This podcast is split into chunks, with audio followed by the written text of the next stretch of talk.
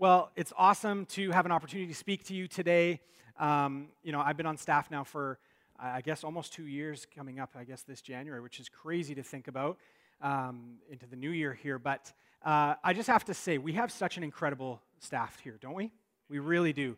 Um, you know, we've been through a lot uh, from when COVID hit all the way through the summer seasons as we prepared to move into the building, to moving into the building uh, and getting set and getting ready to our grand opening to now um, I just I go home every day, and I'm so thankful to work here.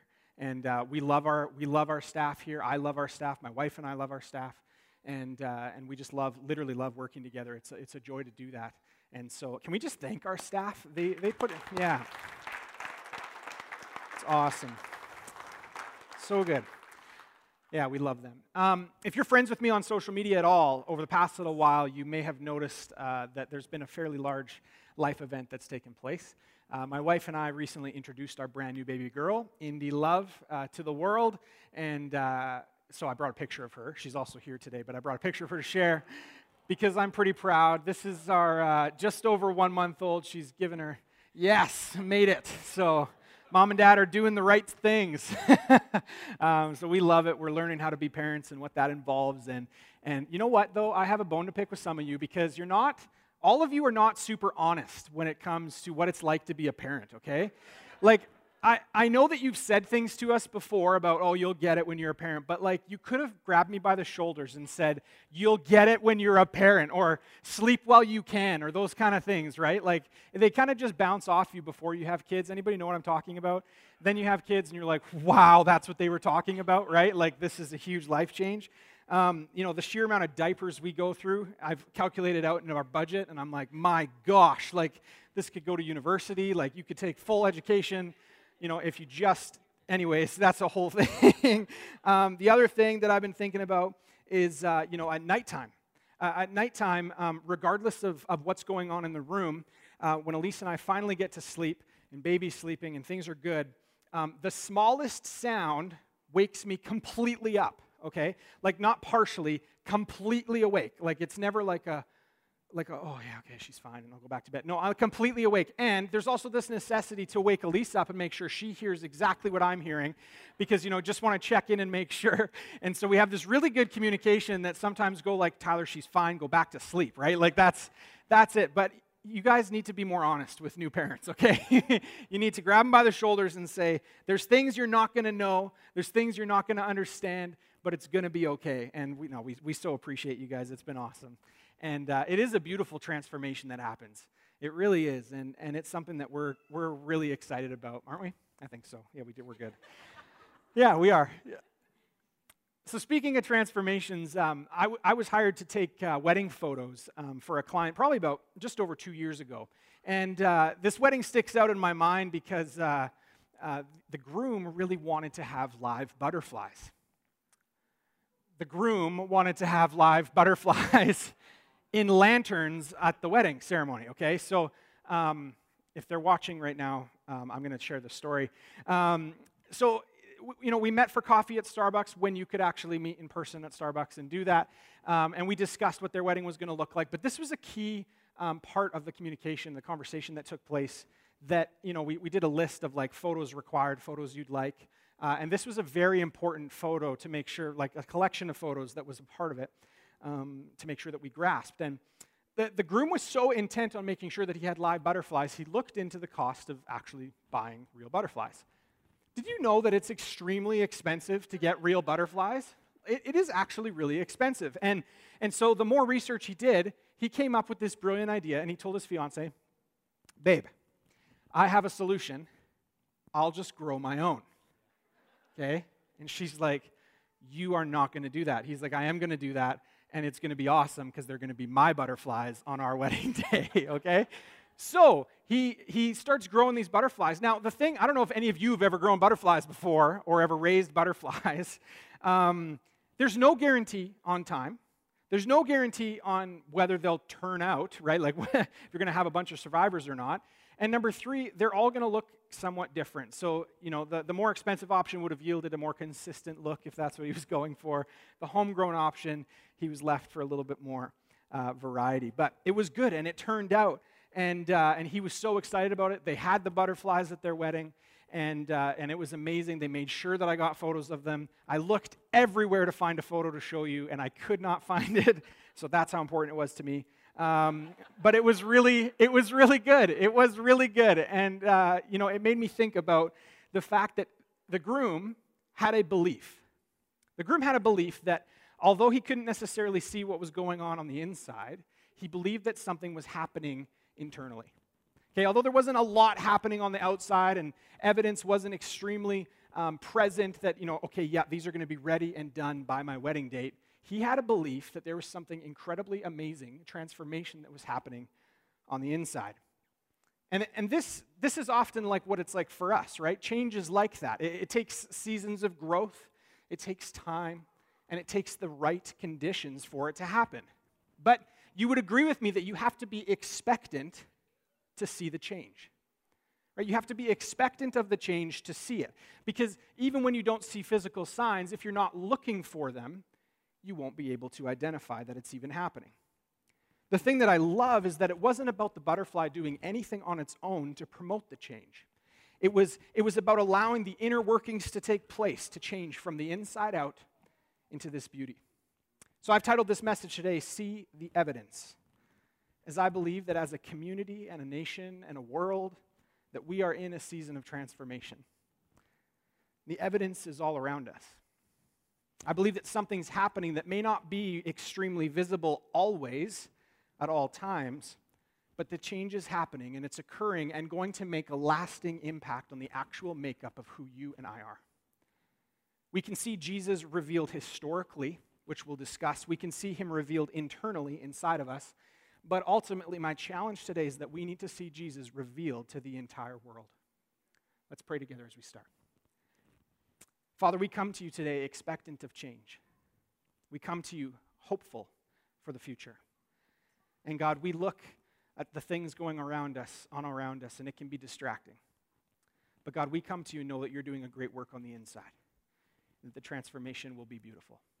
So, God, we trust you today and ask that you be with us this morning, we pray. Amen. So, from living through a pandemic, unprecedented job loss, political tensions, all of these things, we are eager for transformation. Would you agree with me? We're eager for transformation, and change can't come quick enough, right? I see this all of the time on every social media feed, it's like, please, when will this end, right? Change cannot come fast enough. That being said, though, one thing that I've noticed is that although we desire change and we, we desire transformation in our lives, there's still a key question that we're faced with. And that question comes back all the time to who am I? Who am I? Who am I supposed to be? Who does God want me to be? Why does He want me to do this? What does He want from my life? How do we discover who we are and know what God wants us to do. We've all asked questions like this in some way or another because the normal human struggle is to look for identity horizontally, right? We look for identity horizontally. But we were actually never designed to develop our identity from the horizontal perspective. We were designed to actually soak up our identity from the vertical perspective, focus on God. We often look for something in creation to define who we are, and even define the Creator. Whether that's our relationships, work, success, failures, whatever it is, most times we identify our identity through a collection of considerations on a day to day basis. So I believe some of you need to hear this today. We have to embrace the truth that our identity is found in who God says we are. A lot of people I know ask good questions like, How do I know the Bible's even real? Right? Was Jesus even real? How do you know, right? How could you possibly know? And this is a really important question to address. And as I was preparing this message on identity, it was it's the biggest question we have when it comes to considering the person of Jesus. It's important that we answer this. So many of you will know the series called Alpha, where they answer some of life's biggest questions. And I love the way that they put it when they say this that no serious historian would deny that the person of Jesus existed. Interesting. See, there's evidence outside the New Testament written by Roman historians such as Tacitus and Suetonius who wrote about Jesus. Then you add in the first century Jewish historian Josephus described him as Jesus, a doer of wonderful works, and then he goes on to describe his crucifixion and alleged resurrection. The evidence that Jesus even existed mostly comes from the New Testament, okay? Mostly comes from the New Testament. But a lot of people argue over time well, what if it was written down wrong? What if it was misinterpreted throughout history? Things could have changed. Things could have changed. They could have put, put their own words in. How could you possibly know? We know this through a science called textual criticism. And I could explain it, but I'm going to let Alpha do it because they do a way better job of it. So let's check out the screens right now. Textual criticism examines the number of copies of early texts that we have available to us today, and it looks at the time gap between the original document and the earliest copy that we have. And basically, the more manuscripts we have and the earlier they are, the less doubt there's going to be about the original. So let's compare the Bible to other texts in ancient history, ones that are widely used in schools and universities.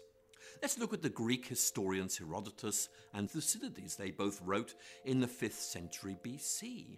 But the earliest copy of their writings that we have dates from AD 900, and that makes a 1300 year time lapse. And even then, we only have eight copies of these manuscripts in the first place. Or look at the Roman historian Tacitus. There's a thousand year gap between his book being written and our first manuscript, and we only have 20 copies. Or another classic, Caesar's Gallic War, 950 years between the book being written and our first manuscript copy. And even then, we only have nine or ten copies of these manuscripts. Again, with Livy's famous History of Rome, a 900 year gap between the book being written and our first manuscript, and we only have 20 copies of this. But when it comes to New Testament, well, it's very different. The New Testament was written between about 40 and 100 AD, and we have manuscript evidence going back as early as 130 AD, and full manuscripts by 350 AD. And we have more than 5,300 Greek manuscripts, 10,000 Latin translations, and 9,300 others. So, you know, we can be pretty confident in the accuracy, the authenticity, and the integrity of the New Testament scriptures that have been passed down to us today.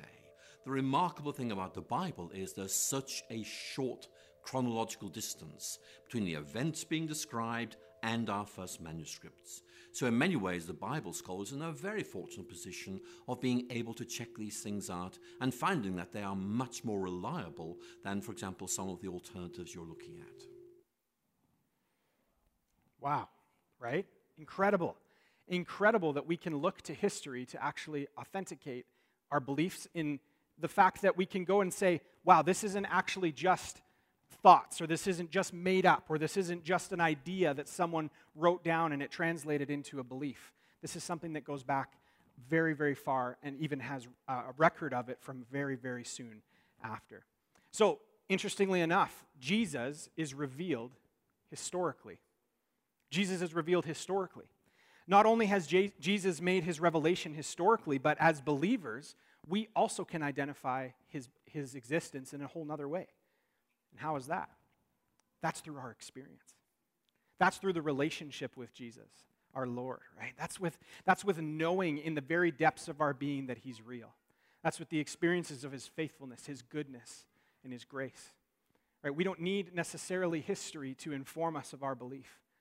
Sure, awesome though, isn't it? I love that. There's a guy in the New Testament of the, of the Bible, and his name is Paul. And Paul's story begins by a name er, when his name was actually Saul. And he spent most of his life persecuting Jesus and Jesus' disciples, his early life. However, after conversion to Christianity, when he changed his name from Saul to Paul, Paul becomes an outspoken Christian and spends the rest of his life spreading the message of Jesus. In doing this, he writes many letters that have become books of the New Testament, and some of them you know very well, some you may not, but now we all know this as a starting point today, so it's another historical fact for you. In 2002, archaeologists found a large marble sarcophagus. This is in 2002, okay? It had these words written on it Paulo Apostolo Mart, which means Paul, Apostle, Martyr.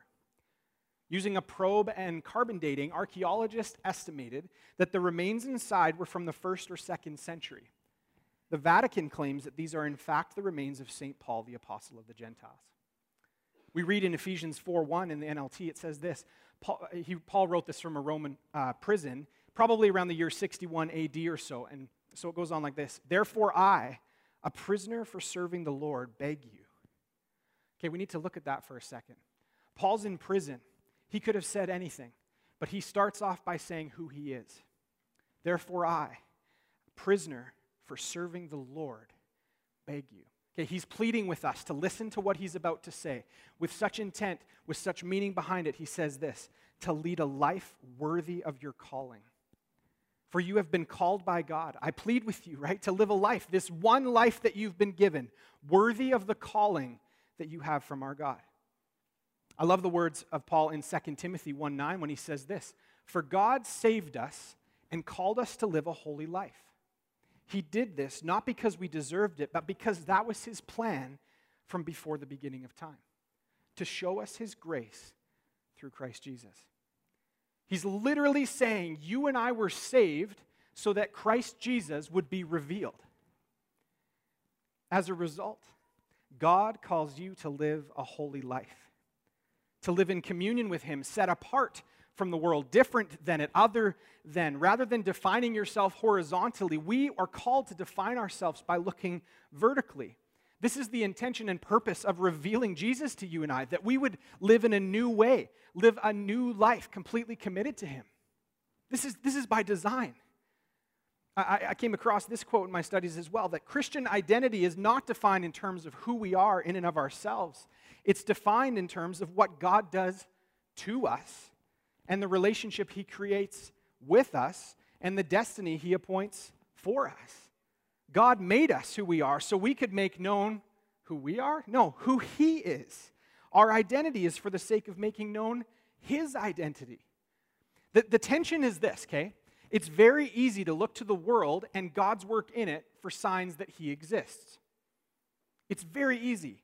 If God doesn't heal, does He even exist? Right? If God does heal, well, then he must exist. What if we took a step back from that and considered that we, that you and I, are actually walking miracles? That we are part of the plan. I mean, you and I were dead in our trespasses, in our sins, but God made you alive.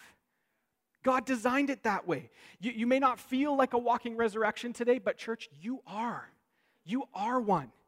Whether you believe in Him or not, He planned this from the beginning of time. Our life and all the things that make up who we are and the things we care about are not merely just exchanges, just gifts to us that He gives us, but actual acts of Christ.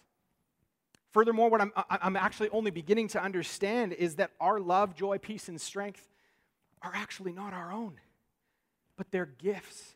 They're His love, His joy, His peace, His strength. The very love and peace and joy and strength of Christ Himself. The life of Christ is in us, and that, that, that is the living Christ in us. So when we have died and our life is hidden with Him, when Christ, who is your life, appears, because we know He will appear, then we will also appear with Him in glory. By revealing Jesus to the world in His fullness, from His birth, baptism, ministry, suffering to death, God gave us this incredible gift. God revealed Jesus which in turn revealed the fullness of God on earth, the fullness of God set apart in the person of Jesus, who was destined to die as a sacrifice for us in order that we would know who we're meant to be. Not just an example of good values or a good person, but in order that our focus would pivot from the world around us horizontally to God vertically. Do you understand that we were part of this from the very beginning? Christ was meant to reveal God and we are meant to reveal Christ. So, as we begin to seek after God, can we begin to understand that who God might be and, and who we should be? These are huge considerations that are life altering and absolutely transformational, but this is by design. See, identity is a gift from God. At the heart of what it means to be a Christian is to receive a new identity, right? Is to receive a new identity. In Jesus, we don't lose our true selves, but we become our true selves only in Him. What a difference than what the world says. The exchange that takes place here makes me think of the woman at the well. It's a perfect example. You know, when Jesus went to, through Samaria, he could have gone around Samaria, but he went through it because he wanted to meet this. He, had a divine plan for this woman's life. And he meets this woman and knows more about her than she could have possibly shared. And he knows her, he sees her. And what does she do as a result of meeting Jesus? Her life is transformed. She cannot be the same again. She leaves completely different, transformed in the, in the light of knowing who Jesus is. And it's beautiful. Number two is this we find new belonging in Jesus. We find new belonging in Jesus. Christ is our life. Not only the guarantee of life in heaven, but we also have the down payment of it by the Holy Spirit now as He lives in us. See, His joy becomes our joy, right? His love is our love, His peace, our peace, His strength, our strength if we're honest, many of us often feel pretty insecure. Those of us who hide it best often probably feel it the most. It's certainly my case. But our insecurity, guys, is an invitation from God to escape the dangers of false beliefs about who we are and find our peace only in Him. Because it's so easy to feel insecure about things that we're trying to control. But when we've already given that control up to God, we are free from that. We are free from that. We have an assurance in the future that is promised each of us that as we shape our lives to live like Jesus did, to understand who God is, we can then begin to find real belonging. We were never meant to belong here, church. this, this life is temporary, it has a start and it has an end. Scripture is not just a revelation of God's word to help us live better lives, it points us to the life found in Jesus, to the only life worth living.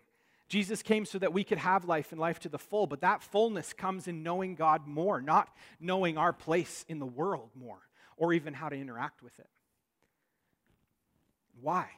Number three is this you are united to Jesus. We cannot experience anything greater than the fullness of union with Christ. And I have 17 Bible verses that I could read to you. I'm not going to, okay, because it's going to take you, oh, I'll, I'll cancel all your lunch plans. But I'll read a couple to you. John 1 12 says, Yet to all who did receive him, to those who believed in his name, he gave the right to become children of God. Wow. Romans 8 28. And we know that in all things God works for the good of those who love him, who have been called according to his purpose. Ephesians 1 7. In him we have redemption through his blood, the forgiveness of sins, in accordance with the riches of God's grace. I love this one, John 15, 16. You did not choose me, but I chose you and appointed you so that you might go and bear fruit, fruit that will last, and so that whatever you ask in my name, the Father will give you. This is just an example of my fourth point. We are citizens of heaven, we are destined for more. In Christ, we, we are fundamentally new and, and we belong to a different way. So, wh- what does this mean for us? It means that the language and values and customs and expectations of this world should increasingly feel more comfortable to us. No, should feel foreign to us because we are not meant to belong here. They're not the things that we're to define ourselves with. We have been born again for another world, to a greater kind of existence. You have been born again to be holy, other than, set apart. Paul, in his writings to the church in Philippi, start off in Philippians 1 with this I thank my God every time I remember you. In all my prayers for all of you, I always pray with joy because of your partnership in the gospel from the first day until now. Being confident of this, that he who began a good work in you will carry it on to completion until the day of Christ Jesus. Paul is not confident only in what God has done for you in forgiving your sins, but also what he is currently doing in you. Your identity is being formed. There's a work happening inside of you. Remember? That's butterfly kind of work, you guys. Right? Identity formation is the kind of impact that's, you know, impacted by a variety of different things external and internal forces and factors like society, family, loved ones, ethnicity, media, interests, appearance, self identity, right? Self expression, life experiences. The list goes on and on and on. But our new identity found in Christ is revealed only when we live in the fullness of the realization of who we are to be as a Christ follower. We are to reveal Christ. That is our purpose. That is what sets us apart. See, Jesus is revealed also inside of us. I was um, recently reading the story of Pentecost, the day of Pentecost. And uh, in prepping for this message, I was studying a variety of different ideas around identity. And I came across this idea that just captivated my mind and my heart. So I'm going to share it with you today. It starts from the verse, I'm going, to, I'm going to read through the day of Pentecost here, but it starts with this, and it says, When the day of Pentecost came, they were all together in one place. Suddenly, a sound like the blowing of a violent wind came from heaven and filled the whole house where they were sitting. They saw what seemed to be tongues of fire that separated and came to rest on each of them. All of them were filled with the Holy Spirit and began to speak in other tongues as the Spirit enabled them. Now, there were staying in Jerusalem God fearing Jews from every nation under heaven. When they heard this sound, a crowd came together in bewilderment because each one heard their own language being spoken, right? We know the story. Now, I read this passage a number of times, and I couldn't get away from this idea. If you asked me, my, my initial focus would have been that there was one main thing going on.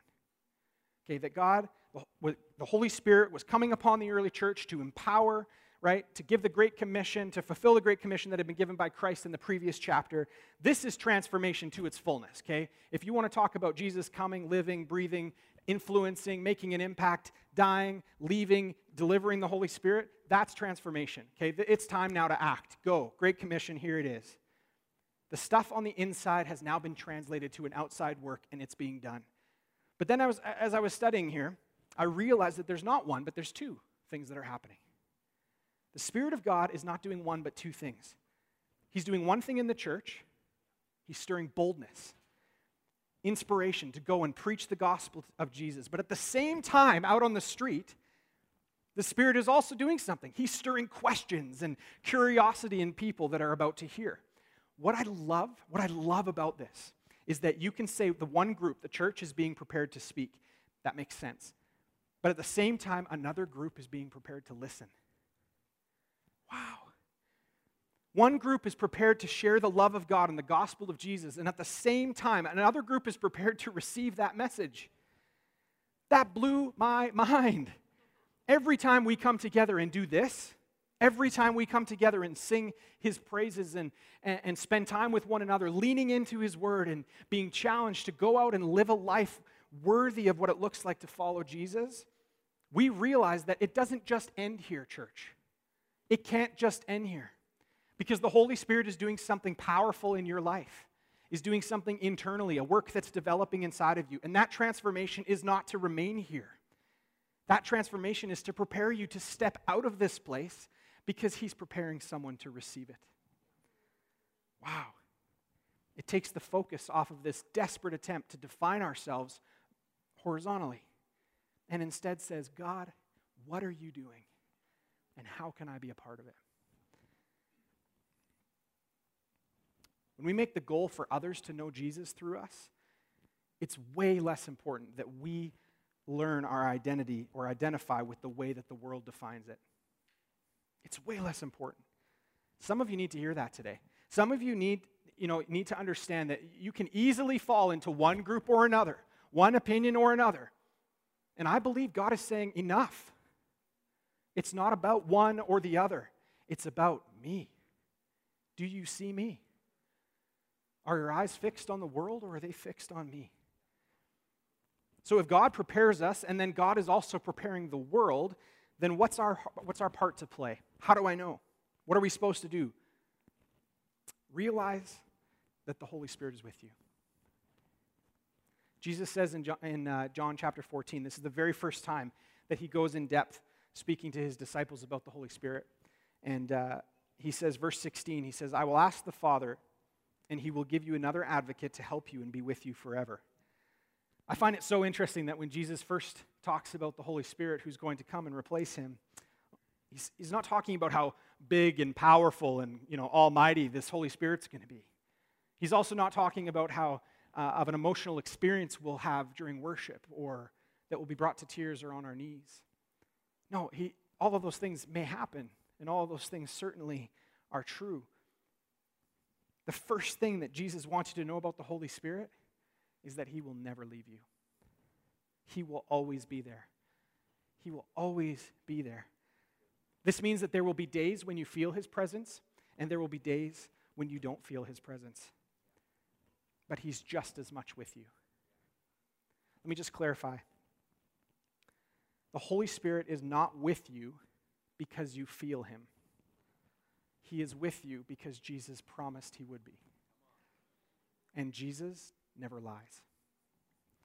Knowing that you're not alone should encourage all of us that our identity is rooted in a belief that we don't have to have the answers. We are not enough, but Jesus is. And the Holy Spirit is always with us. So, as we allow God to shape and transform our lives, my encouragement to you today is this step out of your comfort zone.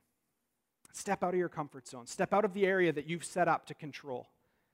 As God prepares you to speak and, and prepares the world to listen, because we've talked about that, we know that that's happening. In order to be truly effective, you won't be able to do it from where you're sitting. You can't do it from the comfort of your home. Your comfort zone is limiting. Why? Because we control it. We control it. There's a story in Matthew chapter 14. It's an amazing story about how the 12 disciples of, of Jesus are on the boat in the Sea of Galilee.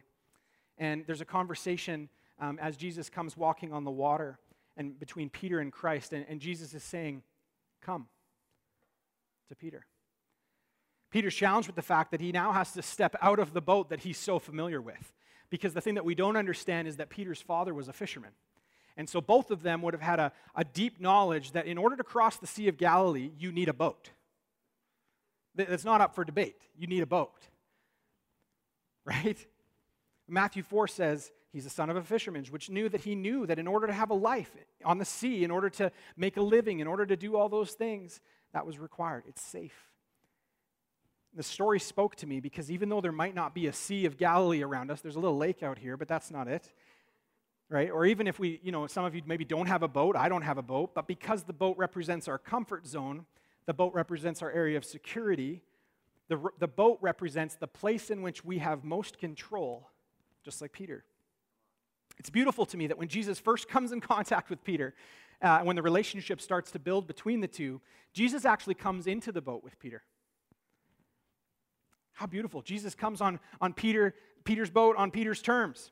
He's not demanding, right, that Peter will take great steps of faith. Jesus comes to Peter inside his zone of comfort, inside his zone of security, inside of his zone of control. But then, as the relationship grows and emerges, there came a day when Jesus came walking on the water and says, Come. There's nothing wrong with your experience, there's nothing wrong with your boat, but come. Will you trust me? There's more. Listen, as a matter of fact, in order for you to see more, you have to take a step of faith. You need to do something that you've never seen. You need to do something you've never done so that you can see something you've never seen. You need to say something you've never said before you can see something you've never seen. I don't know what your boat is right now, and I don't know where your boat is at, but I know that we're all in one. We've got our own boats, guys. And our boats are being tossed around right now. We're trying to hold it together. But I know that the Lord has better intentions. I believe with all my heart that today is the day that Jesus is out on the water saying, Come, come to me. When everything inside of you wants to stay in your comfort zone and everything wants to stay in the place that you know, the place that you're familiar with, the place that you have most control.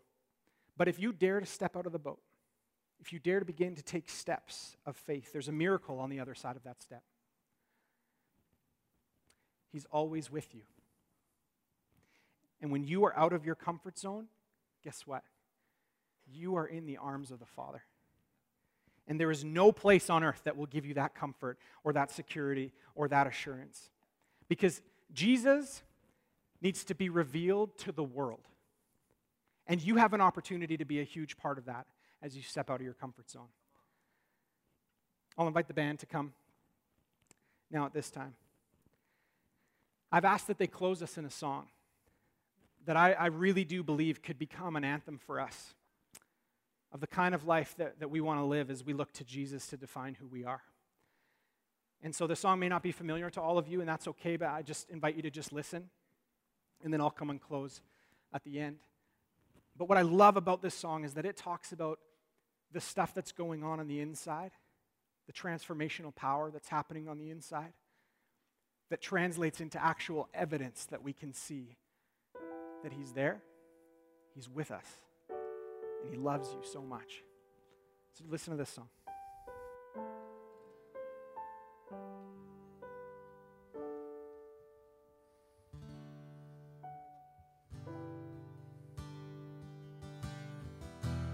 All throughout history, your faithfulness has walked beside me.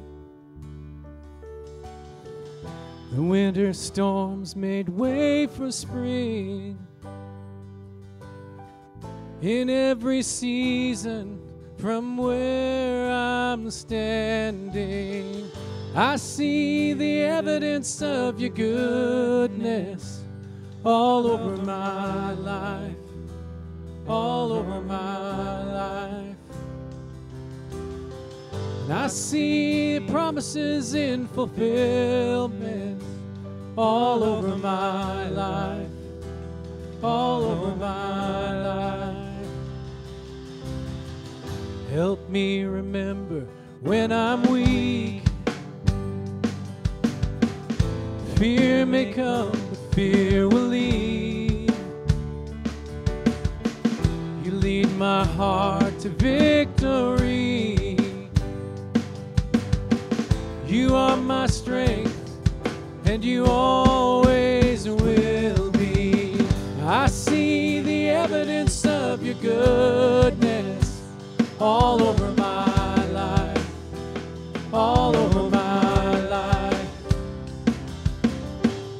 I see the promises in fulfillment all over my life, all over my life. I see the evidence of your goodness all over my life, all over my life. And I see your promises in fulfillment all over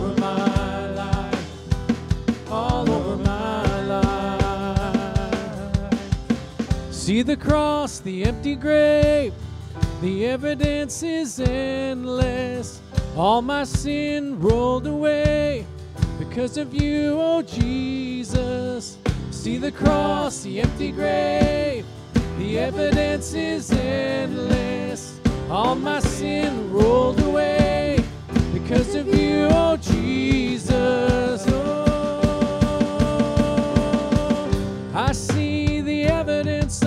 Of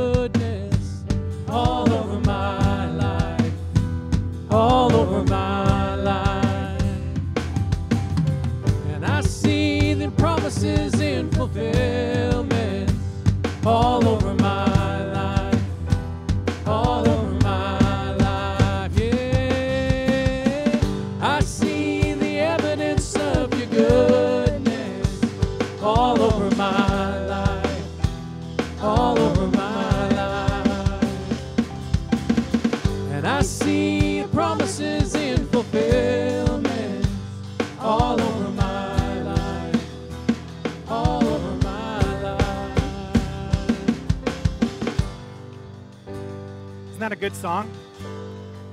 Such a good song.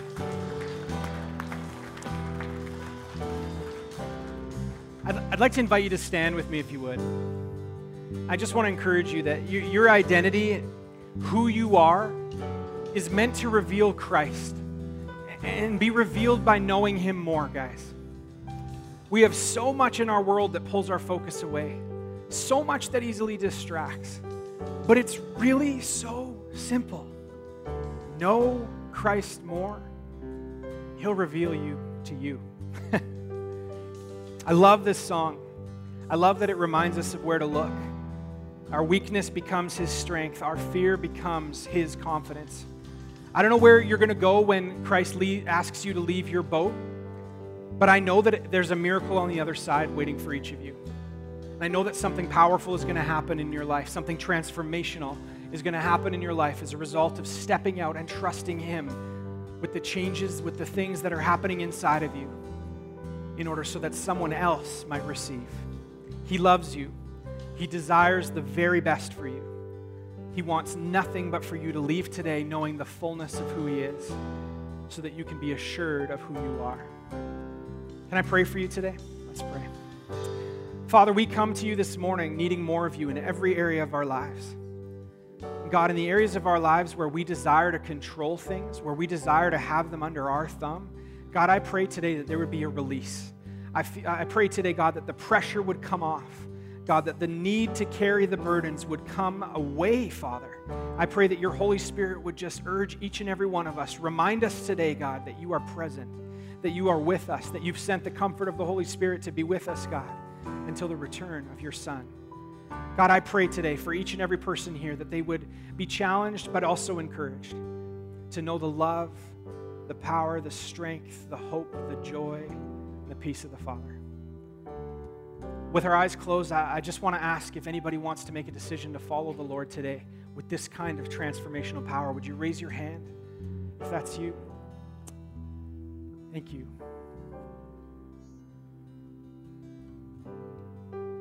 You know, if you're at a point in your life today where this is a decision that you want to make, I'm going to ask that everybody just repeat after me. Dear God, thank you for loving me. Thank you for knowing me before I knew you. Father, where I'm weak, I need your strength. Where I fall short, I pray you lift me up. I give you my life and ask that you lead me today. Amen. Let's give the Lord a round of applause today. Yeah, God is so good.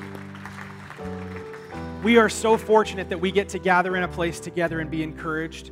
And I am so excited for the impact that I know is going to happen as a result of you leaving today. Because, guys, the Holy Spirit has been working in someone outside of this building today. So keep your eyes open and your heart available.